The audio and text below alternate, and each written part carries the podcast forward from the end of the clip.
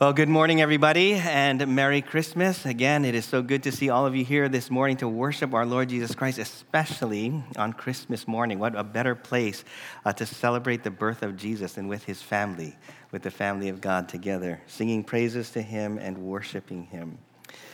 Well, on this fine Christmas Sunday morning in the year 2022, please open your Bibles to Isaiah chapter 9. Isaiah chapter 9, we're going to be studying verses 1 through 7 this morning. Isaiah chapter 9, verses 1 through 7 can be found on page 573 in the Bibles under the chair in front of you. Again, that's Isaiah chapter 9, verses 1 through 7. We're going to be looking at Isaiah's prophecy of the coming Messiah. And although the context is one of sin and gloom and oppression, the main point and the most important point of our passage this morning is that in the midst of our sin, while we were still sinners, God has provided to us a Redeemer. And because of that, as we just sang, there is great, great joy. Now, before we read this passage, would you please bow your heads with me as we open our time in a word of prayer. Father, we thank you this morning again as we celebrate the birth of your Son, Jesus Christ. We ask, Father, that you would please open up our hearts and our minds, that you might help us, Lord, to see you for who you truly are in all of your beauty, and that we might receive a blessing, a gift from your holy word. Speak to us, Lord. Show us wonderful truths from your law. Feed us the bread of life, that we might know and experience your presence and grow in our faith. We come expectantly to you this morning, Lord, as children who look to you, who depend upon you, who trust in you, and who believe in you. We have complete faith in you, Lord, in you alone. And so we come this morning to you expectantly. Feed us, we pray. Help us to understand you. We love you so much and pray these things in Jesus' name. All right, Isaiah 9, 1 through 7 says this: "But there will be no gloom for her who was in anguish. In the former time, he brought into contempt the land of Zebulun and the land of Naphtali. But in the latter time, he has made glorious the way of the sea, the land beyond the Jordan, Galilee of the nations. The people who walked in darkness have seen a great light. Those who dwelt in a land of deep darkness, on them has light shone. You have multiplied the nation. You have increased its joy. They rejoice before you as with joy at the harvest, as they are glad when they divide the spoil. For the yoke of his burden and the staff for his shoulder and the rod of his oppressor you have broken, as on the day of Midian. For every boot of the tramping warrior in battle tumult and every garment rolled in blood will be burned as fuel for the fire. For to us a child is born, to us a son is given, and the government shall be upon his shoulder, and his name shall be called Wonderful Counselor, Mighty God, Everlasting Father, Prince of Peace. Of the increase of his government and of peace there will be no end, on the throne of David and over his kingdom, to establish it and to uphold it with justice and with righteousness from this time forth and forevermore. The zeal of the Lord of hosts will do this." Do you know how often Christmas falls on a Sunday? I used to think that it was every 7 years, until I looked it up and found out that because of leap year, the pattern for Christmas falling a Sunday is actually every 6 years, 5 years, 6 years, and then 11 years. And they were currently right now in the second six of that pattern. And so the next time Christmas is going to fall on Christmas Day will be 11 years from now, in the year 2033. And then after that, it goes back to the 6, 5, 6, 11-year pattern. Isn't that interesting? Now, what would make it even more interesting is if I told you 11 years from now, December 25th, the year 2033, Associate Pastor Braden Wong, recent graduate with his MDiv from the Southern Theological Seminary, was going to give to you a sermon from Isaiah chapter 9, with his beautiful wife, Sally, sitting right here in the front row, and their one-year-old son, Daniel, in the newly remodeled church nursery. Now imagine one of you younger folks on December 26th, the day after Christmas, in the year 2033, imagine you're looking back into the archives of Hawaii Kai Church sermons, and you just so happen to listen to this particular sermon of mine delivered on Christmas Day in the year 2022. And 2022, yes. And you realize in astonishment that what I just described about Pastor Braden Wong preaching from Isaiah chapter 9 with his wife Sally sitting in the front row and their one-year-old son Daniel in the newly remodeled nursery came to pass exactly as I described it. I think you'd be amazed. You'd be wondering, how on earth could he have known the future? You might even think of me as some kind of prophet. Well, of course, I'm just making all of this up, and Braden, sorry, buddy. You know, he's probably thinking, Sally? Really? But you can imagine how shocked and how astonished that person would be if that were to really have come true. Now think about this. In our passage this morning, the prophet Isaiah, writing some 700 years before the time of Christ, is prophesying about the coming Messiah, Jesus. And he's not just giving some vague references that could be fulfilled by anybody. As we'll see in just a moment, Isaiah uses specific places to help identify the coming Messiah. Now let's just say that my prophecy about the future of Pastor Braden Wong was absolutely spot on. And not only that, but you also found out in 2033 that I had made dozens of other prophecies that came to pass just as I said that they would. You know, I think at a certain point, you'd start to think, wow, this guy Dave Oda is something special. You know, what else does he have to say? Now, I've not tried to count them all up by myself, but I've read that conservatively, Jesus has fulfilled about 300 Old Testament prophecies identifying him as the Messiah. Now, at a certain point, you have to start to think, wow, this Bible is something special. What else does it have to say? Well, that's what we want to talk about this morning.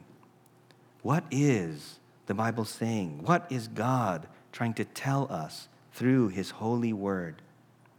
Through many prophecies, just like the one we're looking at today, what is God's message to us? Well, the message is this, that God is in the process of redeeming a lost, sinful humanity back to himself. He is giving us a message of hope, that this hope is going to be found in his Son, in a Messiah, Jesus Christ. And because of this, we can rejoice. Now, just to be clear, to redeem something means to buy something back, to compensate for faults or something or someone else. And when you go to the redemption center, you know, and you take all of your aluminum cans, you're basically redeeming your trash for something of value, which is cash. So biblical redemption, therefore, refers to Jesus Christ paying the price, his life, redeeming our trash, our sins, by his death on the cross and giving to us in exchange forgiveness and eternal life. That's redemption. And it is this idea, the theme of redemption, that is at the heart of our passage this morning. Look with me again at verse 1. At first, this verse is going to seem maybe a little bit complicated, convoluted, but as we will see in a moment, it becomes very clear that verse 1 really sets the stage for Isaiah's prophecy. Chapter 9, verse 1 says, "But there will be no gloom for her who was in anguish. In the former time, he brought into contempt the land of Zebulun and the land of Naphtali. But in the latter time, he has made glorious the way of the sea, the land beyond the Jordan, Galilee of the nations." Now, you might be wondering, what is Isaiah talking about? Well, the first thing we need to understand is, who is he talking about? Who is this person or these people who have been in anguish and have been brought into such contempt? Well, he's talking about the nation of Israel, God's chosen people, the children of God who were given God's covenants, God's promises. But these people were now living in rebellion against their heavenly Father.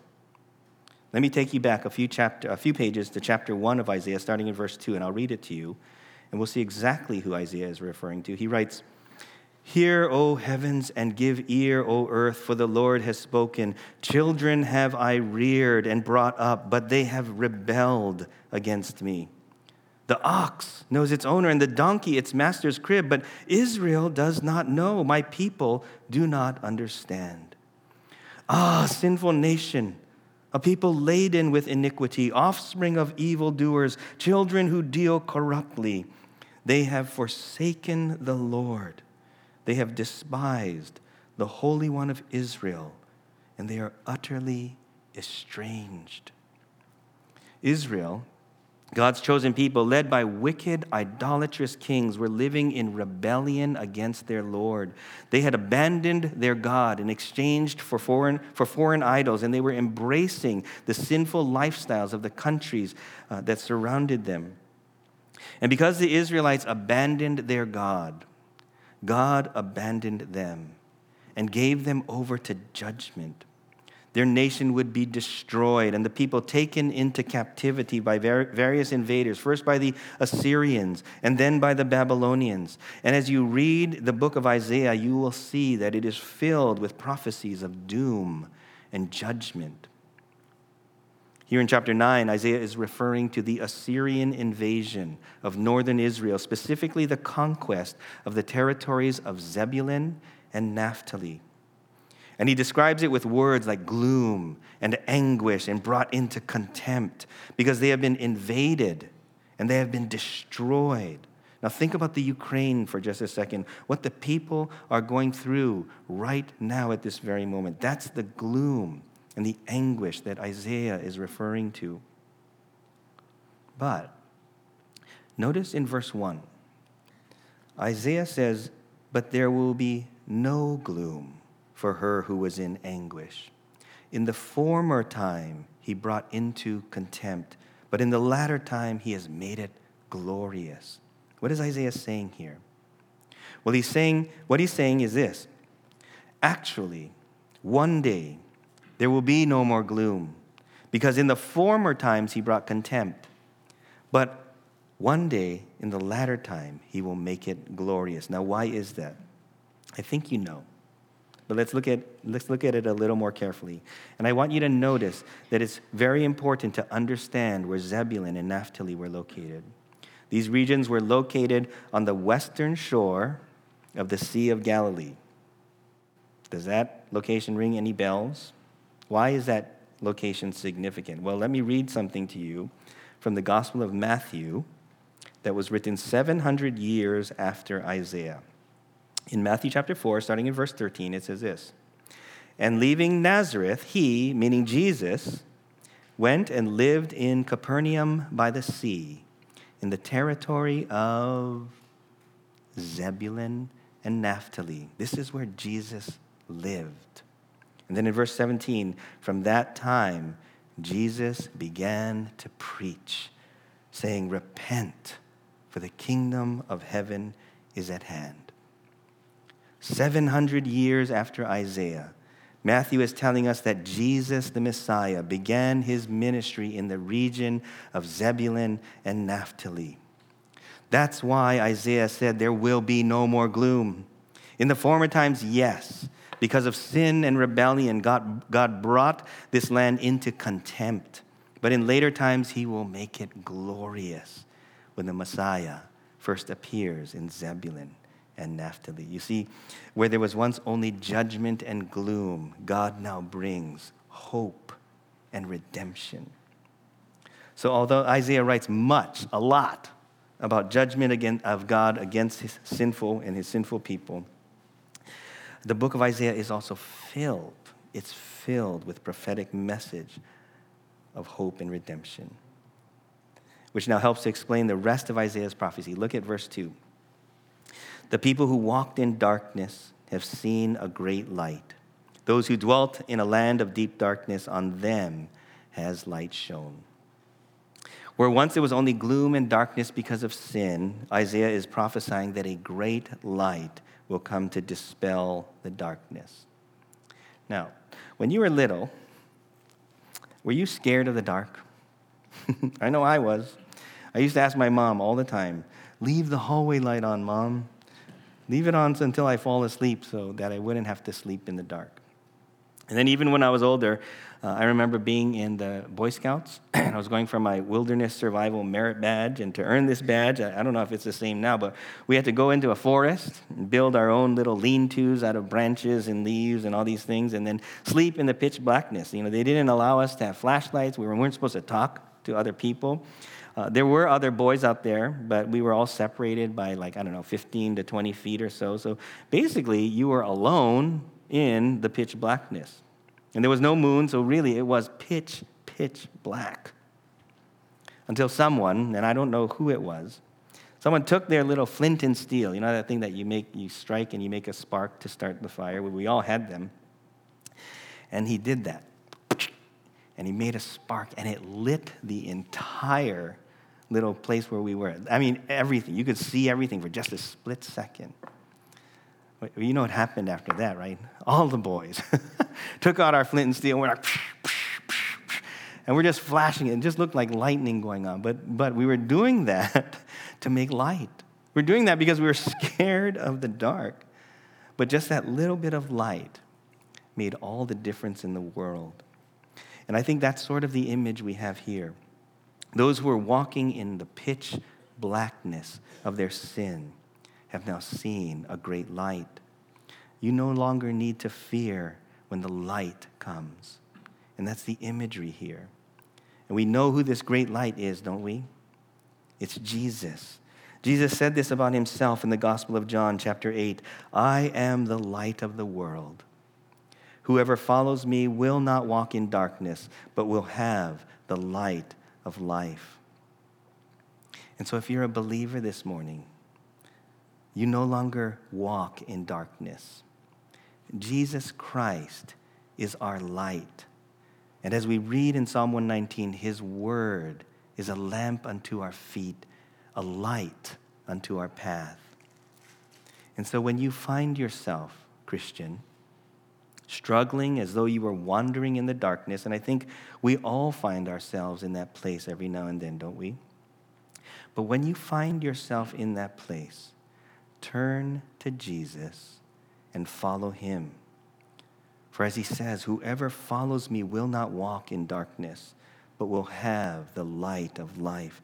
This means we go to Jesus. We go to him. Know with all your heart that you have been redeemed by God, that your life has been purchased and your sins have been paid for by the blood of Christ. And that your sins have been exchanged for eternal life. Think on those things. Go to him and follow him. In other words, let Jesus lead you. Let Jesus lead you as your Redeemer. And then follow him and follow the light of the gospel and let it transform your situation, let it transform your relationships, let it transform your life. And when you do this, no matter what your circumstances, you will find joy. And that's what Isaiah is saying right here. Look at verse 3-6. You have multiplied the nation. You have increased its joy. They rejoice before you as with the joy at the harvest, as they are glad when they divide the spoil. For the yoke of his burden and the staff for his shoulder, the rod of his oppressor you have broken, as on the day of Midian. For every boot of the tramping warrior in battle tumult and every garment rolled in blood will be burned as fuel for the fire. Because the light of the Messiah was now shining in the world, there is great joy. The nation that was once in anguish and despair and that was being oppressed now prospers and it's multiplied. Where once there was a lack, there is now a great harvest. Where once there was subjugation and punishment and oppression, there is now gladness as joy when a nation divides the spoils of victory. That's what Isaiah is saying here. He's trying to paint this picture where once we lived, where the boots of tramping warriors was all that we hear, they have now all been burned in fire and swallowed up in victory. And who is going to win this victory for us? It's God, God Himself. God will break the yoke, the staff, and the rod of our oppressor, symbols of defeat and subjugation, even as it was broken on the day of Midian. Now, what does that mean, on the day of Midian? Well, do you remember back in Judges chapter 6, there was a man named Gideon. And in Judges chapter 6, verse 1, it says this: "The people of Israel did what was evil in the sight of the Lord, and the Lord gave them into the hand of Midian 7 years. And Israel was brought very low because of Midian, and the people of Israel cried out for help to the Lord." Now, this situation from the book of Judges sounds very familiar, doesn't it? The people of God sin and rebel against their Lord, so He brings judgment in the form of oppression. But as we know from this story about Gideon, when the people cried out to the Lord, God heard them, and He responded with mercy. And in the case of Gideon, on this day of Midian, we know that God reduced Gideon's army from 32,000 soldiers down to 300. Now keep in mind, they were going up against a Midianite army of 135,000 soldiers. So to reduce your army, even as it was small at 32,000, to a mere 300, well, that's unthinkable. That's like suicidal. But the point God is trying to make, and He did this on purpose, remember. He did this because He wanted Gideon to know that without a shadow of a doubt, that it was God who ultimately won the victory over the Midianites. And so Isaiah is bringing this idea into his prophecy now here in chapter 9. Israel's victory, their joy, their deliverance is going to come from God alone, as on the day of Midian. And this is what we have to remember even today. You see, when we're struggling, especially when our struggle is related to our sin, which it often is, whether it's through our own greed or our anger or our lust or our pride, we need to remember that our ability to overcome these struggles comes from the Lord and from the Lord alone. But so often, we find ourselves trusting in our own strength, in our own wisdom, our own means to get what we think we need and want. And sometimes to help us to remember just how helpless we are, God needs to give us our own day of Midian. He needs to reduce us to almost nothing in order to drive us to Himself. Have you ever been there? I know I have, many times, but I'm still learning. You see, God wants us to know, just as He wanted Gideon to know, that only He, our Lord, is able to overcome the oppression of sin. We cannot do this by ourselves. We are helpless like sheep without a shepherd. And so what does God do? He gives us a shepherd. He gives us a Savior. Look at verses 6 and 7. "For to us a child is born, to us a son is given, and the government shall be upon His shoulder, and His name shall be called Wonderful Counselor, Mighty God, Everlasting Father, Prince of Peace. Of the increase of His government and of peace there will be no end. On the throne of David and over His kingdom, to establish it and to uphold it with justice and with righteousness from this time forth and forevermore. The zeal of the Lord of hosts will do this." Now, what this is saying is that our redemption, the forgiveness of our sins, our ability to overcome sin, had to come in the form of a child, of a son who was given to us. This is the same child and son of whom Isaiah earlier prophesied in Isaiah 7 when he said, "Therefore the Lord himself will give you a sign. Behold, the virgin shall conceive and bear a son and shall call his name Emmanuel." Emmanuel. That means God with us. God himself had to come and rescue us. He had to. There was no other way. Jesus had to become a man so that he could physically die in our place and pay the death penalty that each one of us deserved because of our sin. So greatly did he love his people. So greatly did he love you and me that he willingly did this so that he alone would bear the terrible wrath of a holy God against sin. Jesus Christ is the only child who would be born, and he is the only son who would be given. But he would not be a helpless babe lying in a manger forever. No, he will one day also be enthroned as king, for the government will rest on his shoulders, Isaiah says. You see, our redemption doesn't just end with just the forgiveness of sins, but it comes with a promise, a hope, and a great joy that our Messiah will one day come again and return as king. And he will usher in a kingdom where peace and justice and righteousness will reign supreme forever. And again, this righteousness, this redemption is going to come through a Savior, the Messiah whose name shall be called Wonderful Counselor, Mighty God, Everlasting Father, Prince of Peace. Now these names for Jesus remind us as to why he is called the Savior. Names in the Bible, they had great significance because a person's name was meant to express that person's character. So let's look briefly at the name and character of our Messiah. First, he is called Wonderful Counselor. Jesus Christ is the one and the only one to whom we must go when we are confused and lost. When we are at our wits' end, despairing of hope and don't know where to turn, we don't go to social media and to the internet to discover this wisdom of men. No, we must turn to our Wonderful Counselor. He is the one who designed and created us. He knows how we are supposed to work, and he knows how we are broken, that our hearts are deceitful, that our hearts are so deceitful and broken that we don't even know our hearts ourselves sometimes. And so to Jesus, the Wonderful Counselor, we must turn.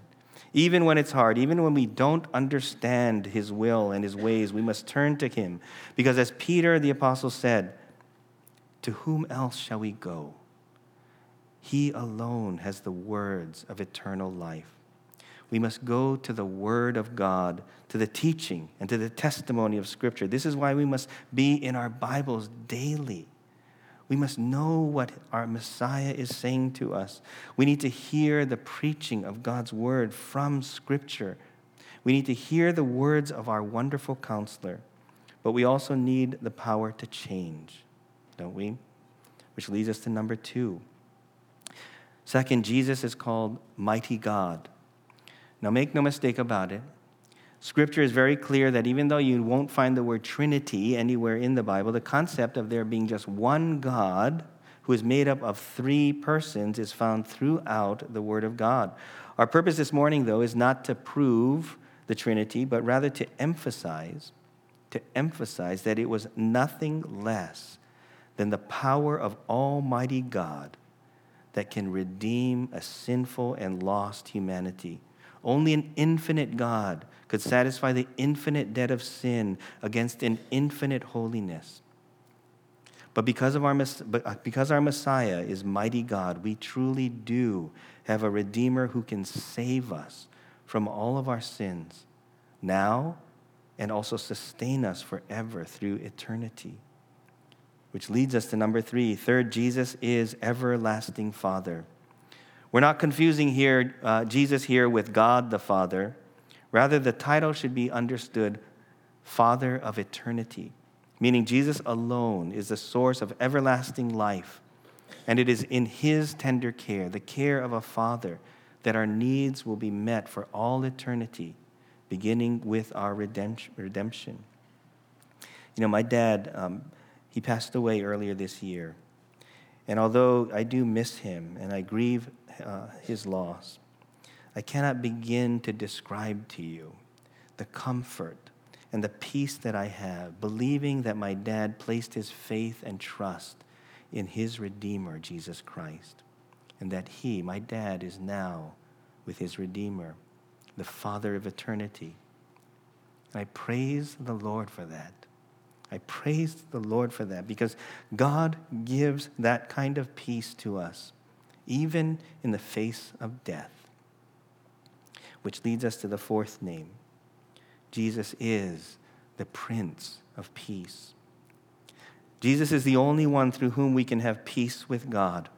As the Apostle Paul says in Romans chapter 5, therefore, since we have been justified by faith, we have peace with God through our Lord Jesus Christ. In Christ, the wrath of God against man's sin is completely satisfied. And we are now at peace. At this very moment, if you have trusted in Christ, you are at peace with God. That's amazing. But that's not all. Jesus also brings inner peace to the troubled human heart. In Philippians 4, we are told that when we are anxious, and aren't we anxious a lot? When we are anxious, we need to go to God in prayer. And the peace of God, which surpasses all understanding, will guard your hearts and minds in Christ Jesus. It's in Christ that we have a peace that goes beyond all understanding. But I think the main peace that Isaiah has in mind here is that the Messiah's future kingdom will be characterized by peace. The world right now is longing for this kind of peace, isn't it? Peace on earth, goodwill towards men. But really, it has no idea how to attain it. Lasting real peace does not come through missiles or technology or military might, nor does it come through education or diplomacy via governments and philosophies of men. No, a true, lasting peace will only come when mankind is redeemed, when sin in the heart of man is ultimately dealt with and defeated.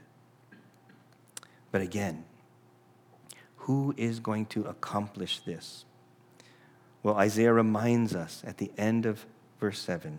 He says, the zeal of the Lord of hosts will do this. The word zeal can also be translated jealousy. Now, when we read in Scripture that God is a jealous God, we need to understand that this is not the sinful kind of jealousy that desires something someone else has because we ourselves don't have it. That's not what we're talking about. You see, jealousy can also refer to the way that we protect and that we guard something that we love. And I believe in this case, in Isaiah's prophecy, there is a zeal or a jealousy that God has for his people. And it is this zeal and it is this jealousy that ensures that he will act and he will stop at nothing to save and to redeem his lost people. And this is what the prophet Isaiah is telling us on this Christmas morning as we celebrate the birth of our Messiah Jesus, that in spite of our sin, God would stop at nothing to save us, even to the point of sending his own beloved Son to die on our behalf. Now, isn't that something we should be rejoicing over on this Christmas morning? Rejoice, for your Messiah has been born. But even as we do, don't forget, this story is not yet over. The prophets tell us that Jesus is coming back a second time. He will come again. And Jesus himself asks this question in Luke 18. When the Son of Man comes, will he find faith on the earth? And so there is a part that you and I need to play in this continuing saga of redemption. We are to remain strong in our faith, to encourage one another all the more as you see the day of Christ drawing near, and to ensure that our faith is passed along to our children, so that when Jesus does return, he will indeed find a strong faith in a people who are ready and who have been longing for his return. Amen? Merry Christmas, everyone, and God bless you. Let's close in a word of prayer. Father, again, we thank you and we praise you for your word, which continues to help us to see, Lord, just how much you love us. Those whom you have redeemed, Father, their sins have been forgiven through faith. And because we believe and trust in you, Lord, as we reach out to you, I pray that you would continue to grow us, help us, teach us to see, God, that you are all sufficient for all of our needs, that we find in you everything that we need. Father, as we were reminded even last week, the Father desires to give us the kingdom. Lord, help us to rest in these things. Help us to rejoice in these things, and help us this Christmas day, Father, to celebrate and sing praises to you because of these things. We love you so much. We pray these things in Jesus' name.